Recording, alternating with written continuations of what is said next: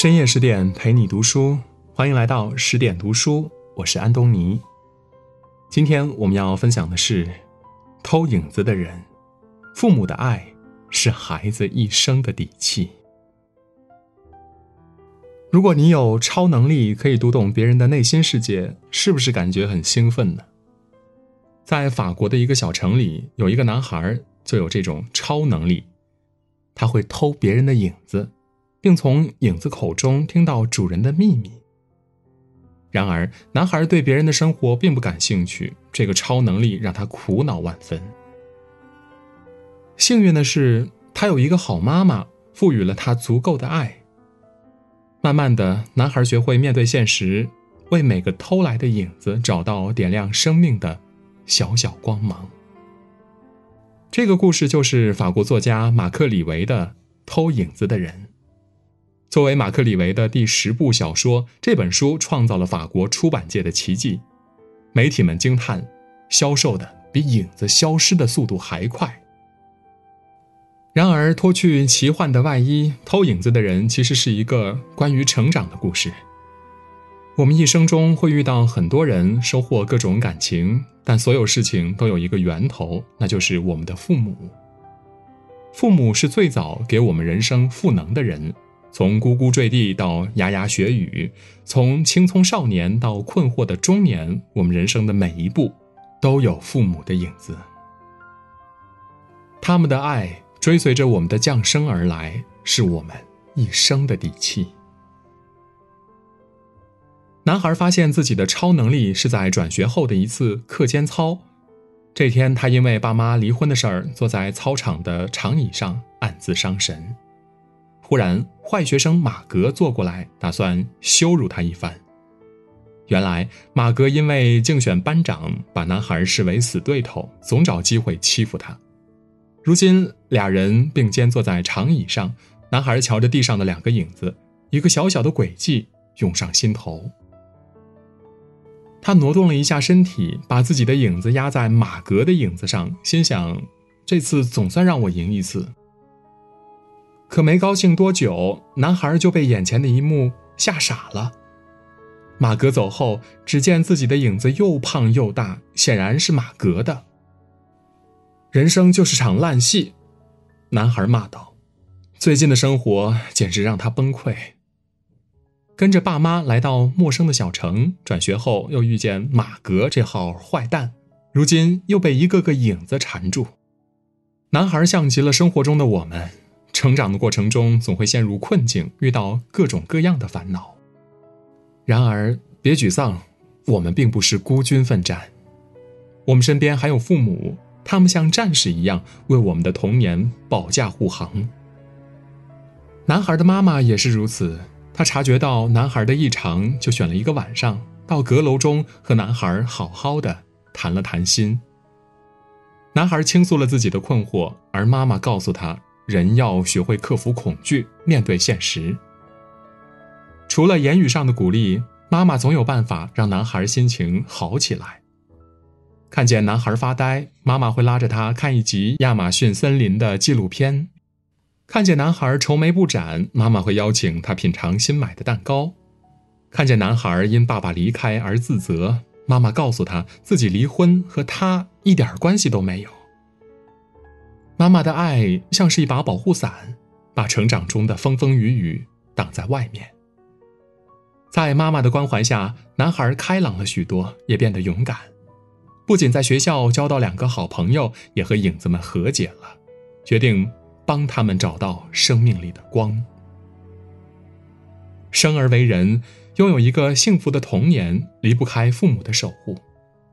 被爱包裹着长大的孩子，在之后的人生中也会源源不断的从爱里获得力量。男孩在学校认识的第一个朋友是校警伊凡，他们的相识大有江湖救急之感。一天，男孩被马格反锁在储物柜里，还好伊凡听到了男孩的呼救，及时的把他救了出来。不久后，学校煤气炉爆炸，男孩凭着超能力又救了被困在工具间的伊凡，从此他们成了生死之交。但是伊凡并未对男孩敞开心扉，他心里有口深不见底的悲伤之井，无论多好的友情都无法填满。工具间被烧后，伊凡非常难过。他告诉男孩，母亲寄给他的照片和信都被烧毁了。听他这么说，男孩十分的心痛。他并非因为信被烧毁心痛，而是因为伊凡的影子告诉他，伊凡妈妈早在他认字前就死了。原来伊凡心里的那口井是妈妈，这么多年他只能靠自己编写的信为这口井封口。这天，男孩回家后缠着妈妈要妈妈写一封信给自己。第二天，他果然收到了妈妈的信，信里写道。妈妈最大的心愿就是希望你能开心的长大。我期盼你能找到一份让自己快乐的工作。不管你的人生做出什么样的选择，不论你选择去爱还是被爱，都希望你能实现这份期待。男孩被妈妈的爱深深的感动了，他相信全世界的妈妈都一样。紧接着，他用妈妈的信伪造了一封。藏在工具间的灰烬中，并引导伊凡找到他。几天后，伊凡约他操场见面，不过这次是为了辞行的。伊凡说：“这么多年，我把自己禁锢在悲伤里，但从今天以后，我自由了。我要去建立一个真实的人生，一个让我最终会得到幸福的人生。”这封信治愈了伊凡的内心，他勇敢地和过去告别，自由地飞向了。他的梦。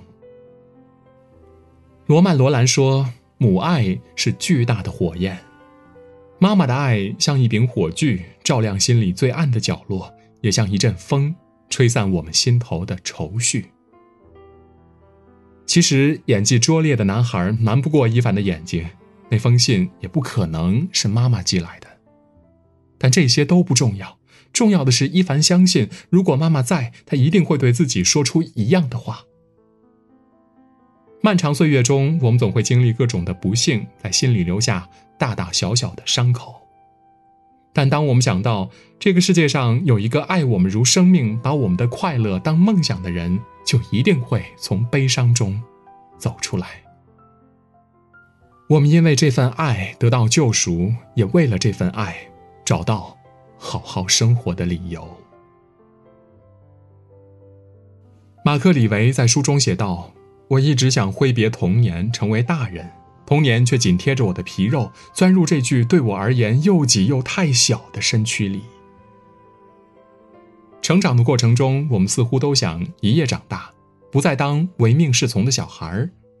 可真长大后，你会发现，成年人世界里的变数更让我们手足无措。就像故事里的孩子们。他们走出童年，才发现成年人的世界同样充满无力感。男孩成了医学院的学生，远去外地求学。他最好的朋友贝克则继承家里的面包店，成了一名面包师。五年后的一个暑假，当贝克再次站在男孩面前时，他的样子却让男孩十分的陌生。只见他从狭小的厨房里跑出来，头发上沾满面粉，表情有些局促。他们谈起眼下的生活，贝克说：“跟着爸爸学做面包，守着这个家，他很知足。”可是他的谎话怎么能骗过会偷影子的男孩呢？贝克的影子说：“我多希望和你一样可以当医生，遇见喜欢的人，而不是晚上八点睡觉，凌晨三点起来揉面。”贝克的话让我想起了北岛那句诗：“那时我们有梦，关于文学，关于爱情。”关于穿越世界的旅行，如今我们深夜饮酒，杯子碰到一起，都是梦破碎的声音。男孩听到好朋友梦想破碎的声音，他不能无动于衷，于是他把贝克的梦想告诉了贝克的爸爸。这天，贝克爸爸没有喊贝克做面包，而是一个人在厨房抱头痛哭。他为儿子的过分懂事而难过，也为自己耽误了儿子而内疚。他决定给贝克自由，并鼓励儿子说：“你一定行，爸爸永远支持你。”贝克知道，如果自己去上学，爸爸不得不起得更早，一个人揉更多的面，不得不在渐渐老去的时候重新扛起养家的重担。贝克迟迟不忍离家，爸爸就拿起扫把撵他出门。虽然爸爸凶起来很可怕，但是贝克知道这都是爱。爸爸的爱给了贝克奋斗的动力，最后他终于考上医学院，过上了理想中的生活。创业史中说，人生的道路虽然漫长，但紧要处常常只有几步。在人生关键点上的选择，父母的支持和祝福能给我们大大的助力。他们像是我们身后的一座山，给我们满满的安全感。有他们在，我们更有勇气选择心之所向，在追求幸福的道路上轻松上阵，信心满满。故事最后，偷影子的男孩长大了，他有了自己的事业，找到了命中注定的爱人，活得很精彩。但无论何时，远方的妈妈总会以她的方式送来爱，直到生命的最后。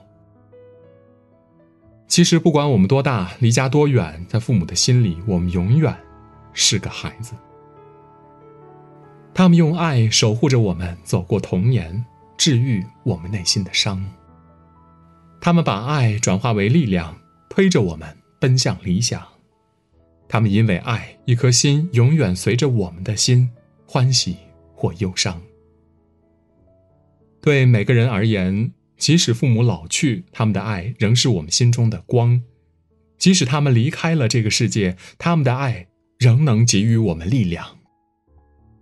在书中，马克·李维写了这样的一段深情款款的话：“少年时，我们总梦想着离开父母的一天，而忽然有一天，却换成父母离开了我们，于是我们只能梦想着。”能否有一时片刻，重新变回寄居父母檐下的孩子，抱抱他们，不害羞的和他们说“我爱你”。为了让自己安心而紧紧的依偎在他们的身边。父母给了我们活着的底气，如果可以，给他们一个大大的拥抱吧。毕竟这个世界上，再也没有人像他们这样。爱你了。更多美文，请您继续关注十点读书，也欢迎把我们推荐给你的朋友和家人，一起在阅读里成为更好的自己。我是安东尼，我们明天再见。